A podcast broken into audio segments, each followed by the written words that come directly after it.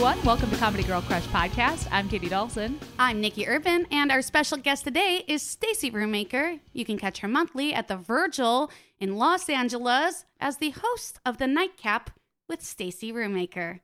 Stacy, it's so good to have you on the podcast. Oh, I'm so thrilled to be here. Super excited to have you. Um, as we were talking about earlier, we've had several people that you've worked with on the show, so it's just really awesome to finally get to talk to you. Yes, and everybody speaks so highly of you. And of Oh, course, I have worked for Michelle. you for years, and you are just a delight. Oh, thank you. Well, I'm a big fan of yours. Obviously, I work with you all the time. And Katie, I'm. We, I hardly knew ye. But by the, I have a feeling by the end of this hour, you and I will be best friends. Oh my god, I feel it too. I just felt that connection. She's going to be like, screw you, Nikki. Get out of here. Yep. You're gonna be I'm feeling on- all third wheelish. Yeah. I mean, I'm on Team Dawson. Uh, it's a small team. It's a small team. Uh, party of one right now. Oh, you'll be no, you'll be in. Me too. I'm Oh, on Team Dawson. Oh, that's true. Yeah. I'm on Team Urban. Oh man. Oh, we're Just teaming. we're uh, mortal enemies. we're all on No. Team Roommaker. Yeah. Woo. I'm waving a flag right now. You can't see it. They're huge. So, Stacy, Yes. how long have you been doing comedy? Oh gosh.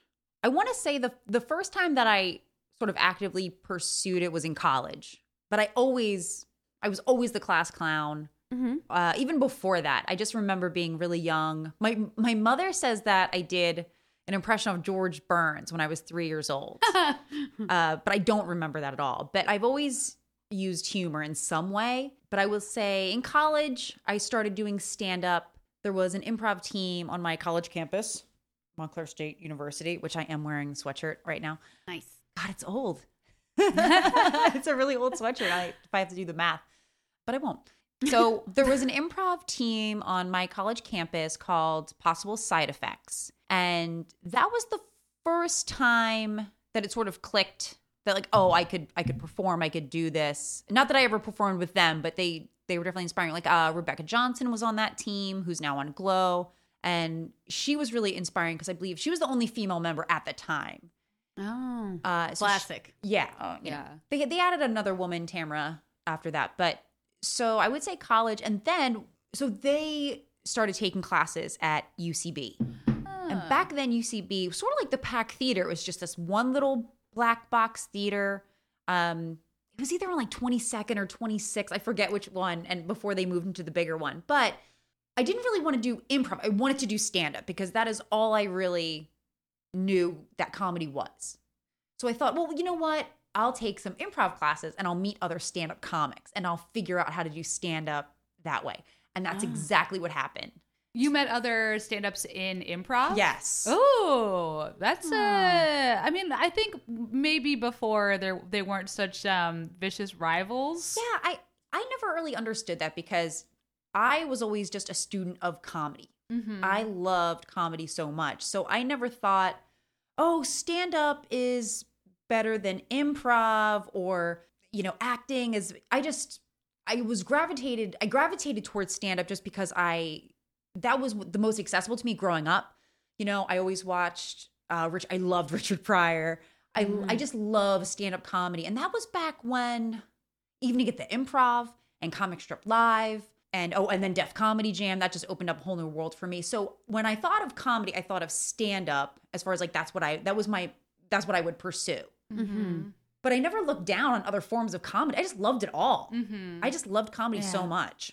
I didn't know that like stand up and improv sort of like didn't necessarily respect each other's art forms until I moved to Los Angeles. See, you know, I'll be honest. I think I think that's an amateur. Is it? A, yeah, I think it's like I think it's like people who are like intimidated by it, but like ultimately like the people who and generally the people who end up being successful in stand up are people who have like taken improv classes and know how to improvise because like they have to. Yeah, yeah, yeah. like they have to learn how to write scenes and know how to do them because they're like writing for taking, TV. I started taking improv when I was doing stand up to get better at stand up. I Yeah. figured learning how to think on my feet would make me better at dealing with like crowd work and Yeah. sort of like adjusting on the fly when like a joke didn't land or whatever.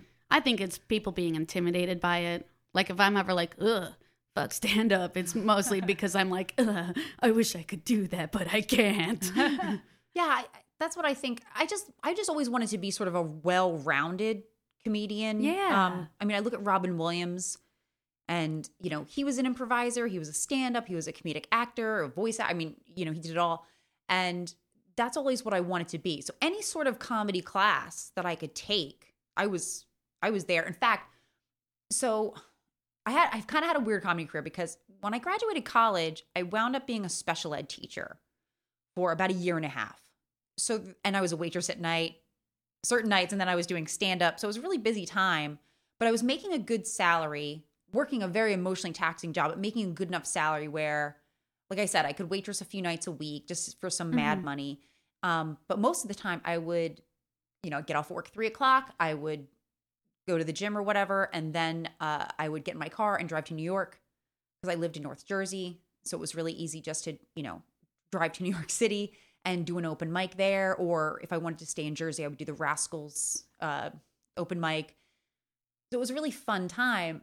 But then I quit being a teacher, decided to just devote myself to comedy, and I still bartended and all that good stuff. You have to, you know, pay the rent somehow. But I took, oh, I enrolled in this comedy school. It was called the American Comedy Institute. It was in New York. It was a one year program. And one day a week it was acting, one day a week it was writing, one day a week it was improv, and one day a week it was stand up. Oh. oh, was there like was it a sign up or was like a, there an application? Oh, you or- had to apply. I Okay. don't think I- I'm. I'm sure they rejected a few people, but I don't know if they. Yeah. But it was a pretty small class. I want to say there was about a dozen of us, and it culminated in sort of like an industry showcase at Caroline's, which was really thrilling. Oh, very cool. It was great. And then I actually met enough people from that class that we started our own sketch team called Hottie Grandma. nice.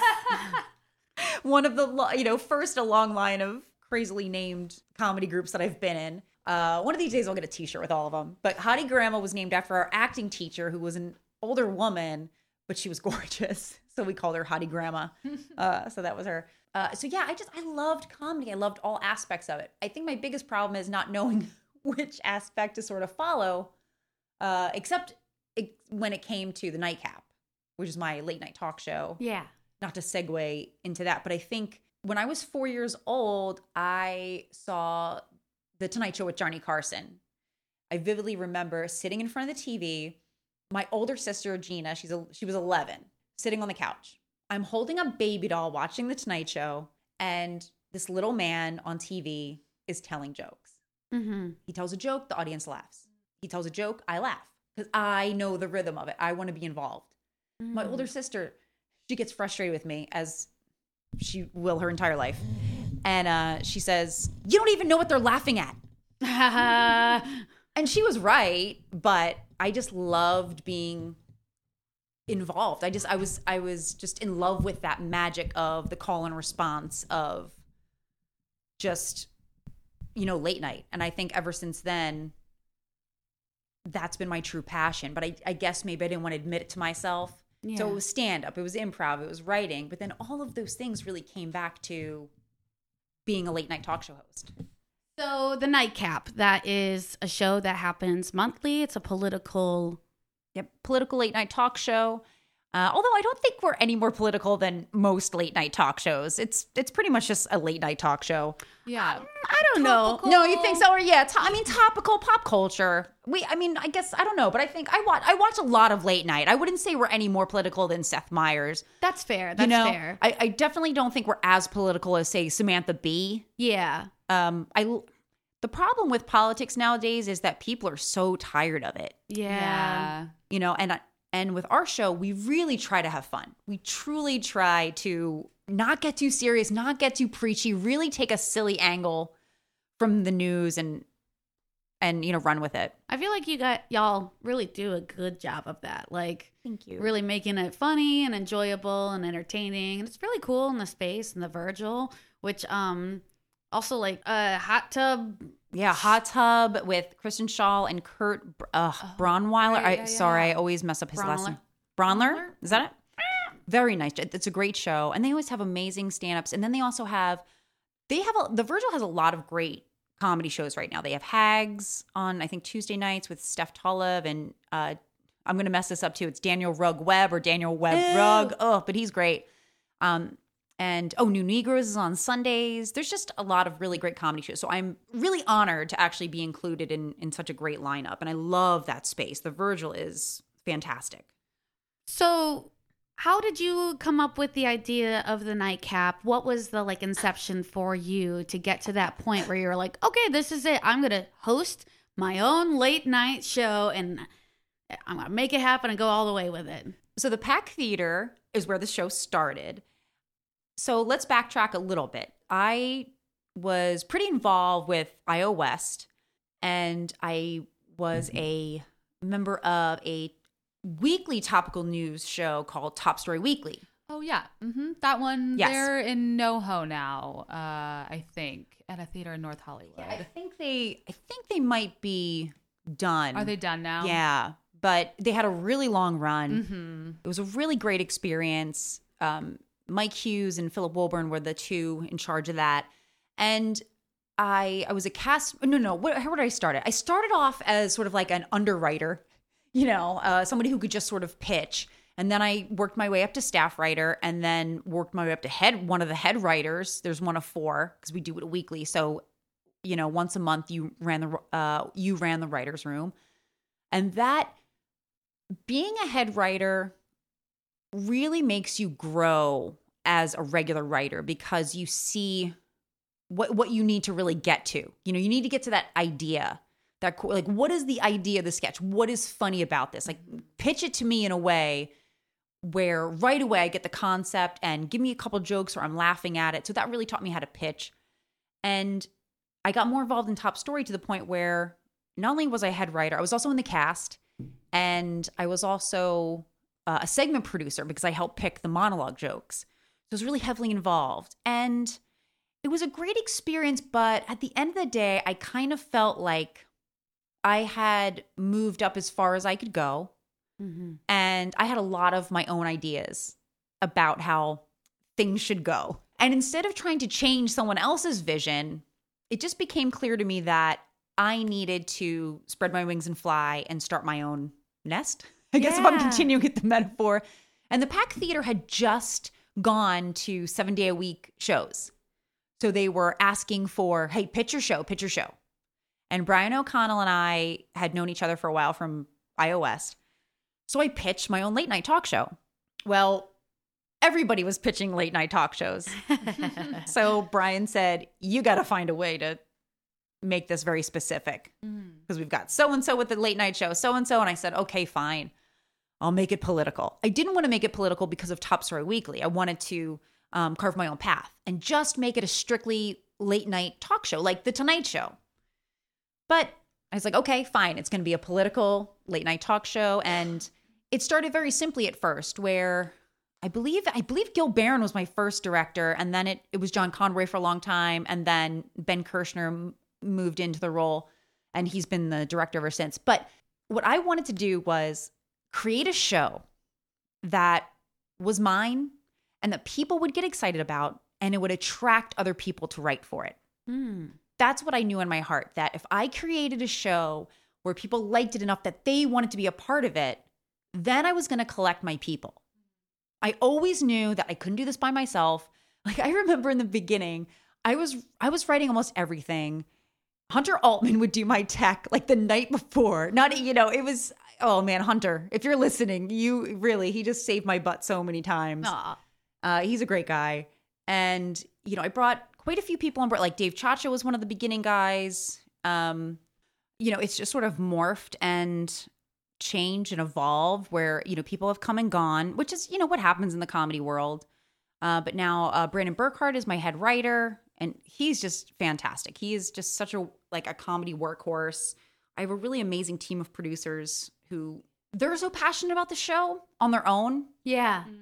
That Which makes a big difference. It really does because I know, like Brian Rubinow, he does. You know, Brian Rubinow and John Conroy, both producers, they work on the commercials every month, and I know that they are putting such care into it that I, you know, I, I see a cut of the commercial, but I don't necessarily have to be involved in every step. And, it's they ju- like get they get your voice, they Yes. get what you're going for. And they have their own voice too, which I love. Like Joe Hospoder made, he's one of our writers, but he actually made the commercial this month because Brian was out of town.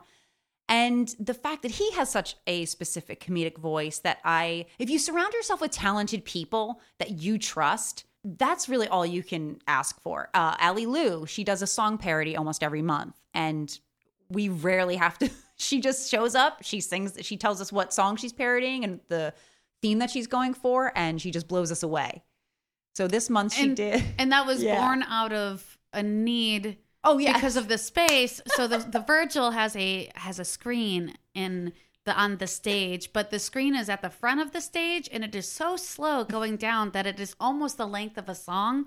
So Ali Lou sings the parody song to entertain the audience while the screen is going down. Yes. Then we get to see the commercials and they're always really good. thank you. Um so what this last one Ali did uh, don't rain on my parade, and she talked about how much she hated the Macy's Thanksgiving Day Parade. yes. That was the uh, And there were good, some pretty good, solid facts about how many people have died or like been injured from the Macy's parade. what I love about Allie is she's so specific in her jokes. Yeah, You think that it she knows how to heighten like a motherfucker, and that is such a great skill to have. Because just when you think, okay, I I've squeezed every drop of comedy from this premise, she goes and just finds a way to to get more. So she, like the last verse was about how little the workers are paid to clean up after the Macy's Thanksgiving Day parade. I just thought it was really you know eye-opening she she's just amazing but i, I have a ton of great I, I- now i feel the need to like list all of my writers and producers but there's just a ton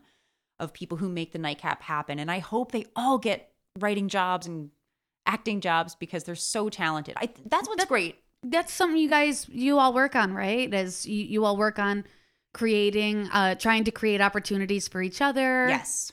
Yeah, we always share job opportunities uh, when packets are are going around. We one of our members usually will hear about it.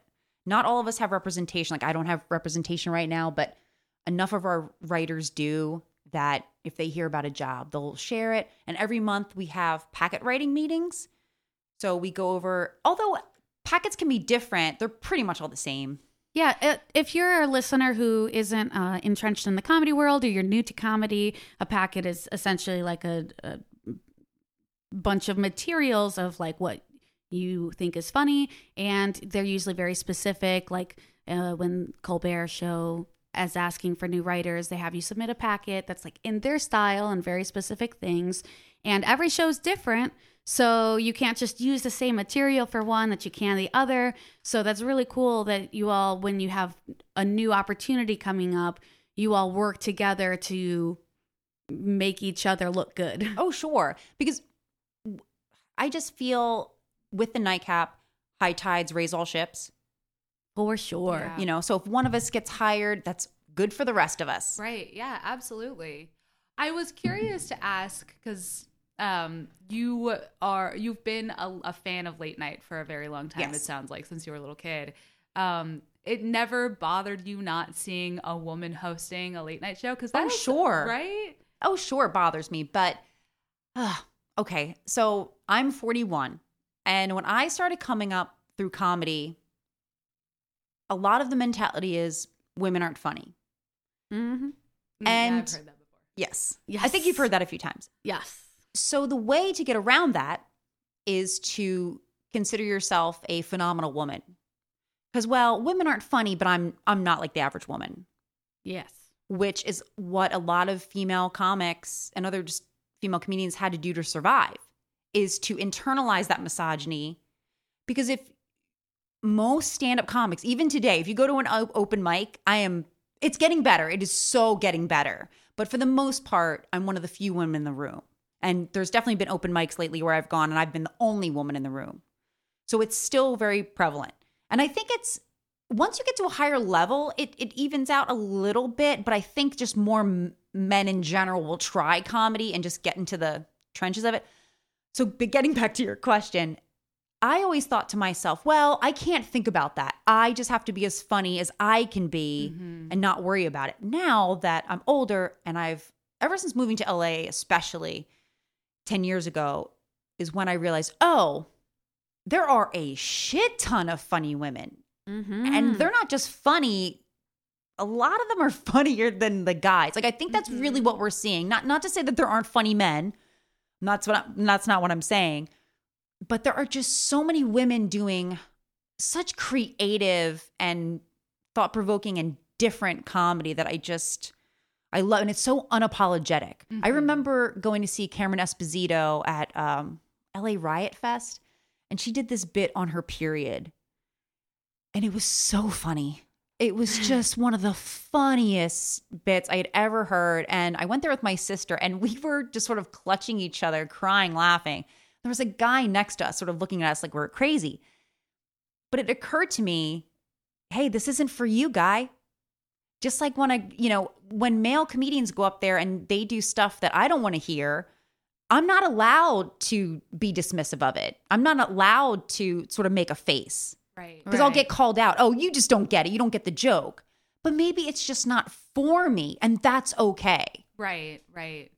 I had a similar experience when I came to LA, like just like finding like all these amazing, brilliant women. And I also kind of grew up like I was like one of the only women on the improv team at my high school. And like, Yes. you know what I mean? You just sort of like get used to that being the way it is. And then you come here and you're like, oh, there are some awesome people here. Yeah. And in a way that you don't have to compete with other women, too. That was what was so freeing to me is like my comedy is different than Nikki's comedy. And we have mm-hmm. similarities, but no one is going to uh, mistake us for each other. And, you know, it's like there's, there is room for talent. That is, that is what I've learned. Yeah. Do you think that's a product of just how amazing women are? Do you think that's because the the pool is still small enough that it's you're not seeing a lot of like duplicate styles, like duplicate duplicate looks? You know, like with dudes, you Oh, know, yeah. you get a bunch of dudes who are doing improv. Yeah, no, I- the And eventually they're beard and the the plaid, same. yeah, and the glasses. And No, I do like, think- which one are you? I think women have the burden of standing out. They they can't be mediocre. hmm They can't go up there and just do a mediocre set. They have to make it personal. They have to make it original. So I think that, uh, yeah, I, I think that is our survival. Is that we we don't have the luxury of just getting up there and telling some generic joke that anybody could do. We have to make it our own. Yeah. And I think women are better than that. I don't think we get up there and just tell generic jokes. I think we always speak from our, you know, from our hearts. With the with the, there's a few women I can name that don't that don't do personal comedy. They just do sort of abstract hmm comedy, which I I love that too. Like, uh, I mean, even Ellen DeGen- Ellen DeGeneres really didn't talk much about her personal life. It was always abstract jokes. Um, Yeah, she does You a lot of like sort of punny, Yeah. Yeah. observational yeah, stuff. Kate yeah. Berlant, who I just Mm. love. Yeah. I love her. She the first time I saw, and I saw her kind of recently, and I was talking to her with uh, my producer Julianne Simmons. She's like, "You've never heard of her? She's like kind of big in the scene." I was like, "I just, you know, no." But she came out with her purse on stage. And she just sort of slammed it down. She's like, I don't know what to do with this. I have my the deed to my house is in here. and I just I'm like, "Oh, I am in love with you. I am in love with you so much." And I just love how much confidence she has on stage. There's a part in her act where she sort of- sort of pauses and she looks at she goes, "Oh, just I need a minute." I love it. I'm like, how fucking balls. I just love it. I love women who can just take control of the stage and have the audience in the palm of their hand. I love it. Mm-hmm. It just, ooh, I'm, I'm getting goosebumps just thinking oh, about you it. You know who does that for me? Lizzie Cooperman. yeah, I love it. I, yeah, Crystal Adams, another one who just has this quiet confidence on stage. Oh my that- goodness. Yeah. her joke writing again, you know, she's just fantastic. Yeah, we're we're big fans of her. She was our first episode. so- Yeah. Yeah. Yeah, Her podcast hilarious. is fantastic too. She, Yeah. yeah, too sensitive for comedy. She's, yeah, she really just works on her craft. That's what I love. Again, women can't afford to just dick around with this. Yeah. All the women in comedy I know are they're writing, they're performing, they're producing their own stuff, and they're getting it out there. And that's what I find so inspiring. Because we have to. Yes. Yeah. We don't have a choice. Indeed. Do you do you think we'll see a uh, a female a lady Tonight Show host uh, anytime soon? I would like. I mean, we've had. um So we have right now our hosts are that are currently on the air. We have Samantha Bee. Right. That's I think of that as like a very it's more like a daily show. I guess daily Definitely, show is a talk show. Yeah. It's definitely. Oh yeah, it's definitely more of a daily show. And then we have uh, a little late with Lilly Singh.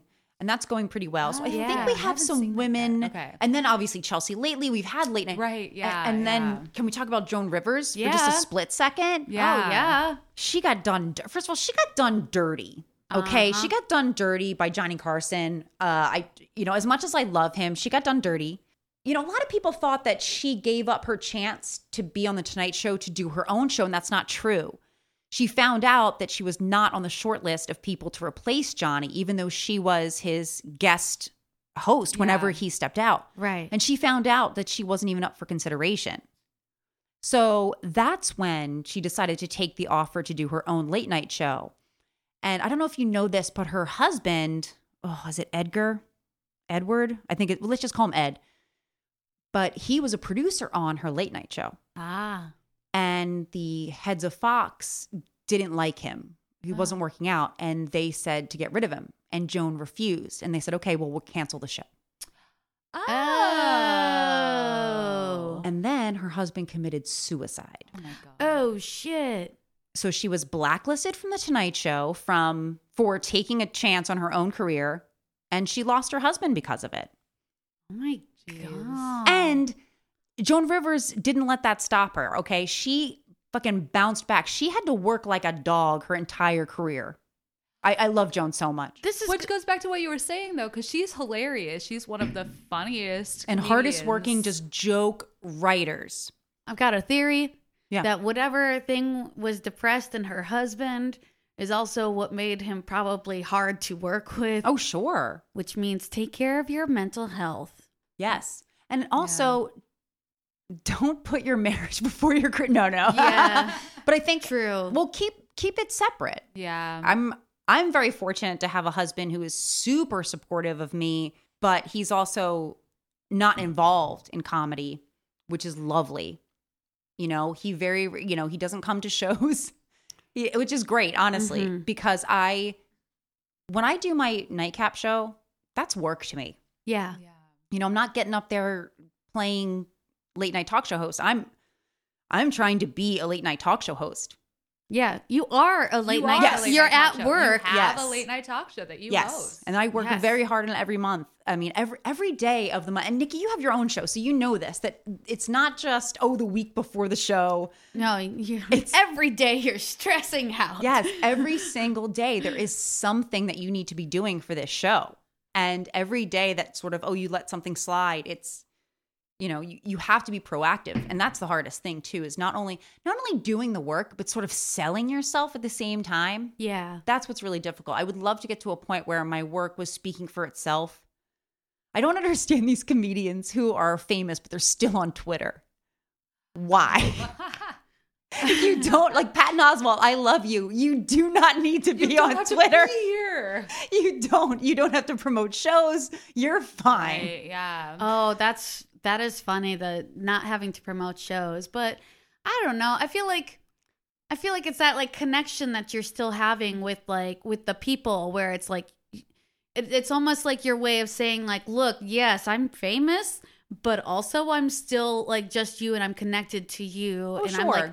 Reaching out directly to you with my thoughts and ideas, then you don't have to wait to see me on stage. But also, my gosh, that's so much work. But that's what I would see. Uh. That's where I want to get to the point where I am just conveying my thoughts and ideas through my through the stage. Ah. through my show where oh i have to go to the nightcap because that's where i can hear you know what Right. stacy has to say What about the people who uh, use their Twitter jokes in their stand up? Like they're using Twitter to try out jokes. oh sure I mean, hey that's what you're i do that all the time i absolutely do that all the time or i'll do the inverse where i'll write a good stand-up joke and i'll think oh this will make a good tweet I have no idea how to use Twitter. I suck at it.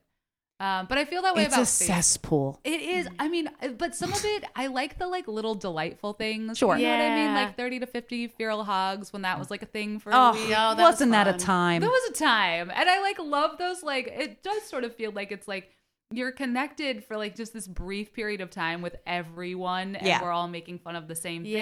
thing. And it's like, it feels like being a, I don't know, like a kid or something and having like an inside joke with a bunch of people. I think that's what happened, you know, with Seinfeld or with MASH or, you know, when you're all in on the same, and because you all tuned in to watch that same TV show, Oh, And this doesn't happen anymore. We No. lost Yeah. that in society. We don't have that like weekly like.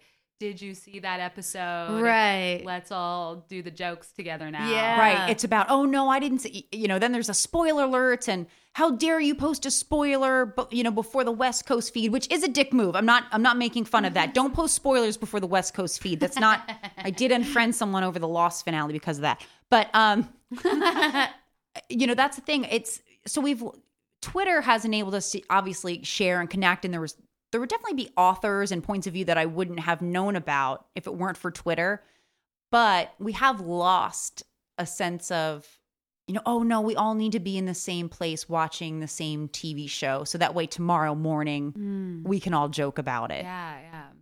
Is your family funny? my father's side has a very sarcastic sense of humor which i uh inherited i guess and i did i didn't really know my dad's side of the family until i was older. Uh you know my parents got divorced. My dad really wasn't in my life until i went to college and i sort of reconnected with him. And then i i met some of my family members. And then through facebook again you meet cousins and things like that Mm-hmm. and also another weird thing that we kind of share, which is a little off topic to comedy, but uh, a lot of the roommaker side has this thing called misophonia. Oh, my sister has Oh. that. Okay. So for those of you who don't know what it is, it's basically it's a neurological condition where certain sounds elicit physical reactions in people. So for me, my triggers are gum chewing, mo- any sort of mouth noises really um, get me going. Uh, pen clicking, which is really tough when you're a writer, especially when you're a head writer and there's a ton of writers in the room because one of them is always clicking a pen. So I'm that crazy person who's always like, "Hey, can you stop clicking the pen?" Because it makes me want to throw up. so I inherited sort of this mean sense of humor and misophonia uh, from my dad's side, and I, I mean, my sisters are funny. I think we had to use humor. We kind of had a messed up childhood, so I think we used humor to deflect, and we definitely turned to stand up. We all watched comedy. Mm-hmm. You know, Saturday. I've been watching Saturday Night Live since I just remember in kindergarten staying up to watch it. Like that's how much I loved it that my parents let me watch it at that young of age and stay up. And I remember if I stayed up until the black and white horror movie came on at the end, Ah. that was, you know, that was my goal. Stay up the whole time. so did you know then pretty early on that mm. comedy was what you wanted, or did you just figure that out like in college or as an adult? I think I sort of tried to talk myself out of it that it wasn't a viable career mm. for a long time, even though I loved it so much, I didn't really know. I do remember in high school talking about being a stand up, though. I don't know. I. I always knew I wanted to do it. I think the big question is like, could I? Yeah. Did I have the balls to? And even even now, it's still the question of do I have the balls to do this? Or to stay with it long enough to like break in, like really fully Yeah. like break Yeah. in. Like it's a it's a process. It It's is. a it's a long commitment. Most stand-ups do it for years, like decades before they get any traction. I'm So- on the I'm on the two decade mark. You know, I'm 41. I've been doing this, you know, at least before my 20s. And you know, I sometimes I just uh I think a lot of us are in this same boat of like what could we be doing? What could we be doing to get better and to really break through? But that you know, that's the struggle. I just think we all have to just keep doing what we're doing and, and work harder than we worked yesterday. and be nice to the people who Oh. you work with. Yeah, That's- be a good person. That that makes a Oh, huge difference. I'm really finding that so much. it really does. It's such a small thing, but at the end of the day, everyone said this: be the person you want to be run into in the hallway at 2 a.m. Yeah. So we're gonna wrap this up. And what advice do you have for the little, per- baby. the little baby person in your s- small town of New in New Jersey? Let's see. So I, I was, I guess I'm from originally Maple Shade, which is a very, very tiny town. Like Maple exit, shade? Yep, like That's exit for the turnpike, isn't it? Yeah. Like shady, uh, shady palms, ma. So I would little person in Yeah. Maple Shade. What advice do you have for them if they want to do comedy? I would say do it now. Just start right away. Don't waste a second thinking about it. Keep a keep a journal. Write constantly. Write your jokes down. Develop a voice because this you are going to suck in the beginning. You're going to suck for a very long time. But what you need to do is find your voice and find what makes you different than the other comics and pursue it. And I would say when you're young, everybody wants to help you. So Mhm. capitalize on that. Let them help you. Let them give you advice, but just really go out and do the work. I mean, I I love college. I, I don't regret going, but there is a part of me that just wished yeah. I had kind of Yeah. yeah, I don't know. Hindsight's 2020, but you know, maybe it would have been a huge disaster and things happen when they're supposed to. yeah. But I say just explore everything. Just be a be a student of comedy. Don't just oh, and don't just watch one type of comedy. That's the worst. Especially dudes, watch some women. Mhm. If you can't name your favorite female stand-up comic, you know, or if, if, if someone says, "Oh, what are your favorite comics?" and not one of them is a woman, you are not watching enough stand-up. Yes. So just watch everybody and you just never know. I mean, I was this young white girl watching Def Comedy Jam and it completely just opened my mind Mm-hmm. To to new stories and new perspectives and I think that's so important. So anyway, that's my that's my advice in a nutshell is to just absorb as much comedy as you can, as much different comedy as you can and just don't be afraid. Just do it. Just do it with all your heart. Awesome. I love that. That's, That's, great. awesome. Well, thank you so much for Oh. coming on, Stacy. Ladies, thank you so much for having me. I really appreciate it. It was a real pleasure to get to talk to you. Thank you so much.